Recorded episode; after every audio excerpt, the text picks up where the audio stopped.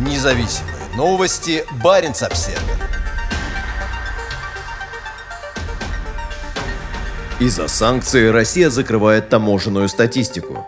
Российские таможенники засекретили данные об экспорте и импорте, чтобы избежать некорректных оценок в преддверии ожидаемого падения объемов торговли на фоне жестких западных санкций за российское вторжение в Украину. На фоне угрозы падения уровня жизни, рецессии и краха отдельных отраслей экономики страны Федеральная таможенная служба, ФТС, вслед за Центральным банком и Министерством энергетики приняла решение не публиковать данные. Это временная мера, заявил в четверг глава ФНС Владимир Булавин государственному агентству РИА Новости. Считаю его решение оправданным во избежание некорректных оценок, спекуляций и разночтений в части импортных поставок, сказал Булавин журналистам. Он не уточнил, когда данные снова будут доступны общественности. По последней доступной статистике, в январе 2022 года российский экспорт вырос почти на 70% до 45,8 миллиарда долларов, а импорт на 38,6% до 23,3 миллиарда долларов. В феврале 2022 года импорт в Россию увеличился на 27,3% до 23,5 миллиардов долларов. Данные по экспорту за этот период не публиковались, но помощник президента Владимира Путина по экономическим вопросам Максим Орешкин оценил падение двузначным числом. Западные страны ввели жесткие санкции против России после ее нападения на Украину.